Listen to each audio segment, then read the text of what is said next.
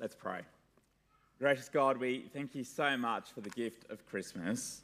We thank you that we can rejoice that you are both with us and for us. Please help us to grow in our love for you. In Jesus' name, Amen. Well, when I open up my email at this time of year, it's not going to be very long before I see the subject line Adam, great news. The moment that you have been waiting for has finally arrived. Here is your 2022 year in review. You know how it goes, don't you? So here is your year in books, or your year in sport, or your year in music, or your year in photos, your year in, well, whatever. There seems to be no shortage of the ways in which our lives can be tallied, weighed, counted, quantified, visualized, and described with great excitement. And actually, I think if we're honest, we kind of love it. I mean, who doesn't want to know all the books that you've read this year, or what songs you've been listening to, or how far you have run, swum, or cycled, or what your most popular photos are? And though when we see all this data before us, it might just cause us a little bit of a concern for a moment of how much we're sharing out there, my hunch is that we're happy to suspend that worry because when we see all of this wrapped up, it taps into this connection we draw between what we've done and who we are. The spotlight is on us. It can be so validating. We can think, yeah, you know what? I am living my best life. I am of worth. Yes, I do have purpose. But actually, there's a profound problem. If who we are and the value of our lives boils down is dependent upon a mere list of what we've accomplished, then actually that's kind of crushing. Christmas invites us into a wonderfully different story. A wonderfully different story about our world, a wonderfully different story about our lives. Because Christmas begins not with who we are, but who God is. Not what we have done, but what God has done. Christmas celebrates God with us and God for us. That's the story we're invited into at Christmas. That's the story you're invited into. So, the first part of that is God with us. When we read the historical account of Jesus' birth in the Gospel of Luke, that which we just heard, when we hear it on the surface, it can actually sound pretty ordinary in many ways. Sure, at one level, when the head honcho of the Roman Empire calls for a census of the entire Roman world, there's no doubt that that would have caused a bit of chaos of people uh, frantically dispatched to go back to the towns of their father's line. But listen again to how ordinary the context of this birth actually is or appears. So Joseph went up, went also went up from the town of Nazareth in Galilee to Judea, to the Bethlehem, the town of David. So that's the travel log, because he belonged to the house and line of David. That's the family ancestry. He went there to register with Mary, who was pledged to be married to him, and was expecting a child. While they were there, the time came for the baby to be born, and she gave birth to her firstborn, a son.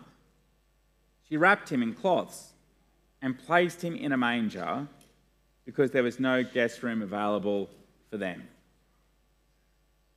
There's no red carpet rolled out. They make the journey.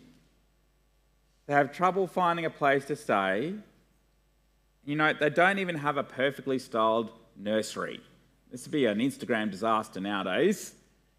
But despite how gritty, ordinary, and real this account seems, Luke wants us to make no mistake that, in contrast to this seemingly ordinary context, this is in fact no ordinary baby. Here, here again, the birth announcement of the angel to the shepherds. Today, in the town of David, a Saviour has been born to you. He is the Messiah the Lord. That's quite a CV. Saviour, Messiah, and Lord. Saviour means that this is the one who will enact the ultimate rescue. Messiah means that this is the king who will be enthroned with ultimate rule. Lord means that this is God, this is the one who holds ultimate authority.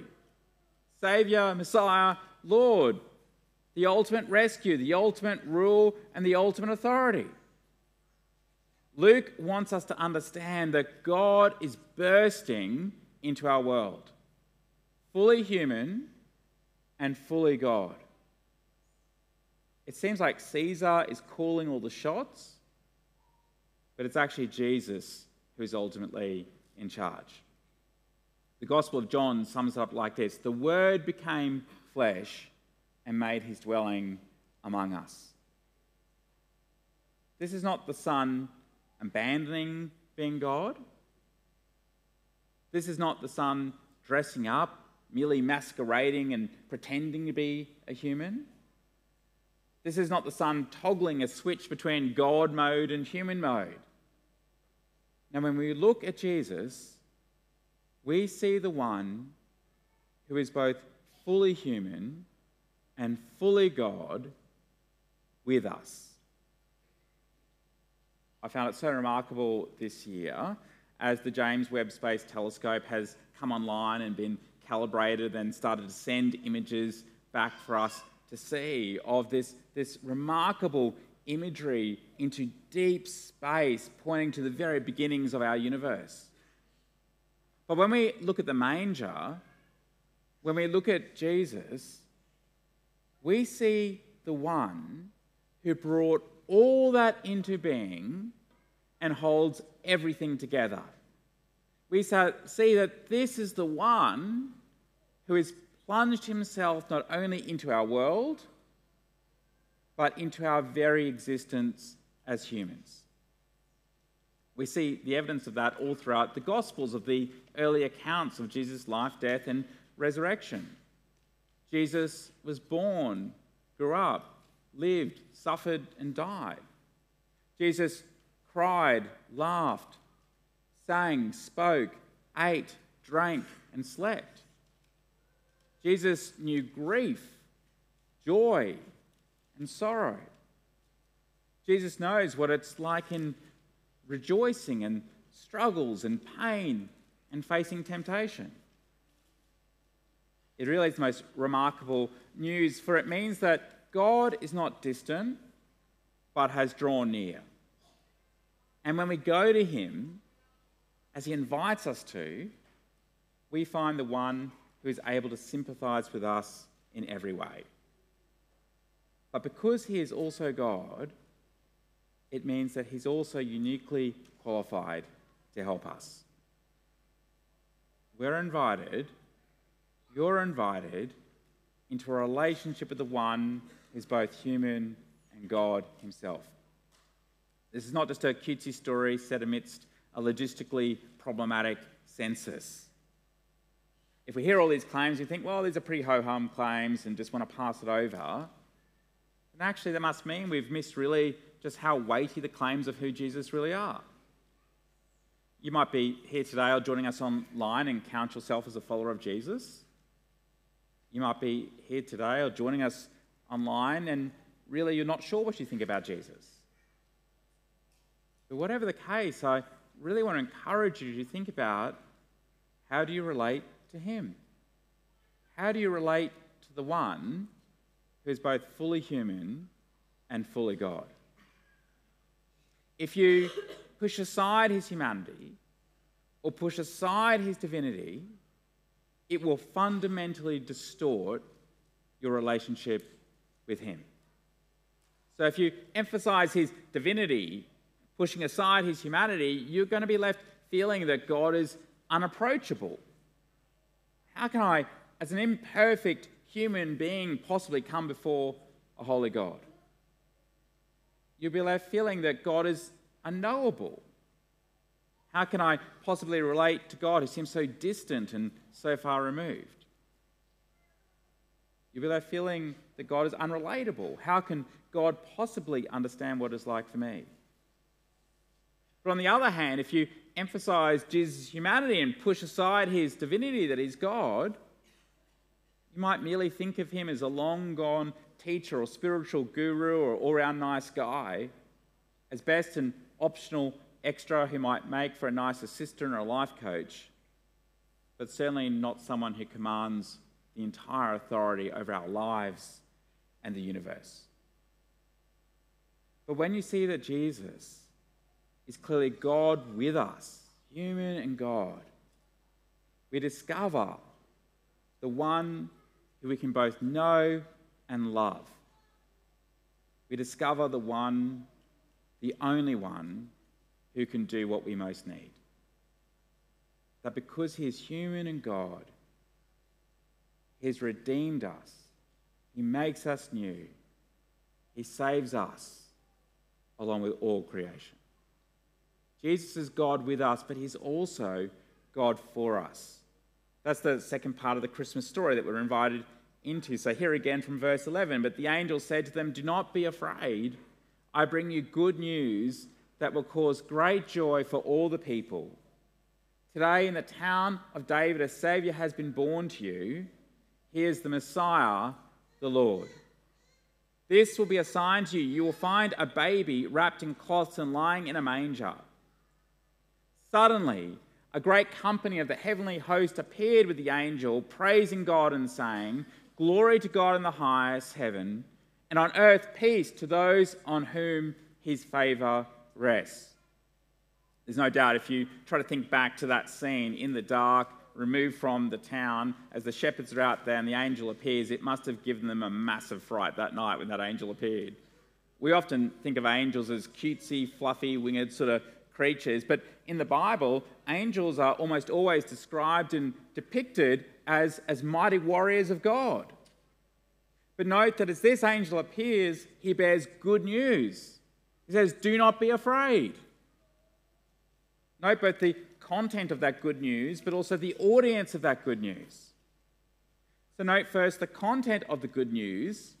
Well, it all centers on Jesus. It's all about him that he is the Savior, Messiah, and Lord. The shepherds, they wouldn't have known how that was going to be lived out yet they believed. They also had no idea of how Jesus, the child who was also God, would fulfill what it means to be Saviour and King. But we do. God's people at the time and for centuries that had preceded had longed and waited for God to send the ultimate King. But what we find in Jesus is not simply the one who would rule for a season, but rule forever and the one who would not merely rescue from the tyranny of an earthly kingdom, but the one who would rescue from the tyranny of sin and death. This is a comprehensive peace that can be known as we put our trust in Him. It can be known now for us on earth. That's what Jesus achieved on the cross and in His resurrection. That's why it's good news that causes great joy. That's the content of the news, good news, but look again at the intended audience. Good news that will cause great joy for all the people.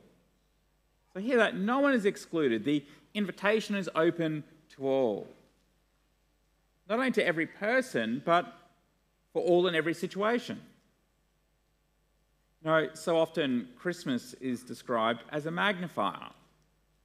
If the year has been shaped and characterized by hard things, then often that sadness and struggle is, is magnified and really pervades, intensified at Christmas.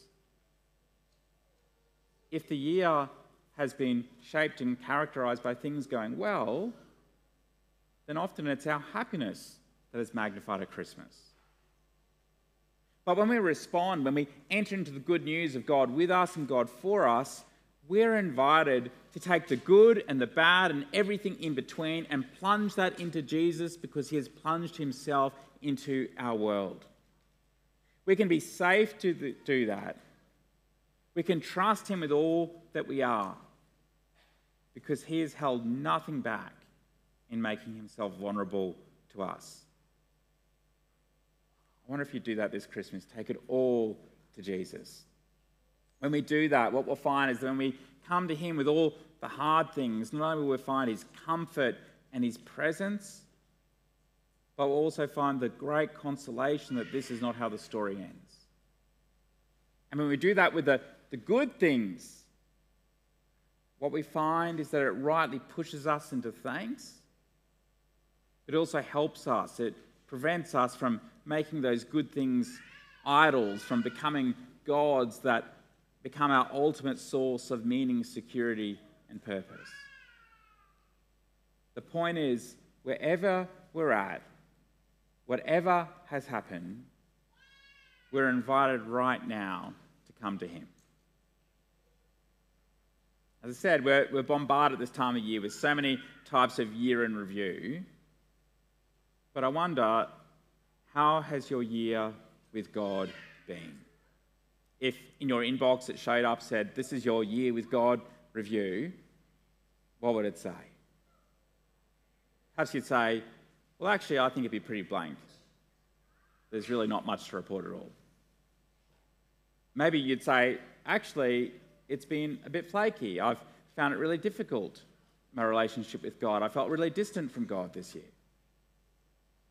Or possibly, with thanks, you'd say, actually, I think in God's great kindness, I've been growing in relationship with Him this year. Whatever the case, the good news is that Christmas is not a scorecard. Christmas is a celebration of the greatest gift that we can find our ultimate purpose, meaning, and future. We can find forgiveness, life, and love in living relationship with God, not in who we are or what we've accomplished, but through the good news of who Jesus is and what Jesus has accomplished. We find that in the one who is God with us and God for us. Now, I reckon there's probably already been some presents opened already today, maybe even earlier today. But I wonder that as you open some more presents today, or even the days to, to come, that every time you look at one of those gifts, every time that you open one of those gifts, that you'd not only be mindful, that you'd be reminded of the greatest gift that has been given to us in Jesus. But the way that we take hold of that gift, the way we unwrap that gift, is to rejoice in Him trust in him as Lord. The one who is author of all has written himself into our story forever. Will you receive that gift? Let's pray. Heavenly Father, we thank you so much that in your great kindness that we can celebrate the truth that Jesus both with us and for us. Please help us this Christmas, but also as we look toward next year, to really be growing in relationship with you. I particularly pray for anyone here today who's not really sure what they think of Jesus. Lord, would you please be at work that the curiosity would grow, that they would explore those questions and really come to delight in your love and the saving knowledge of your Son. Lord, please help us to rejoice this Christmas. God with us and God for us. In Jesus' name, amen.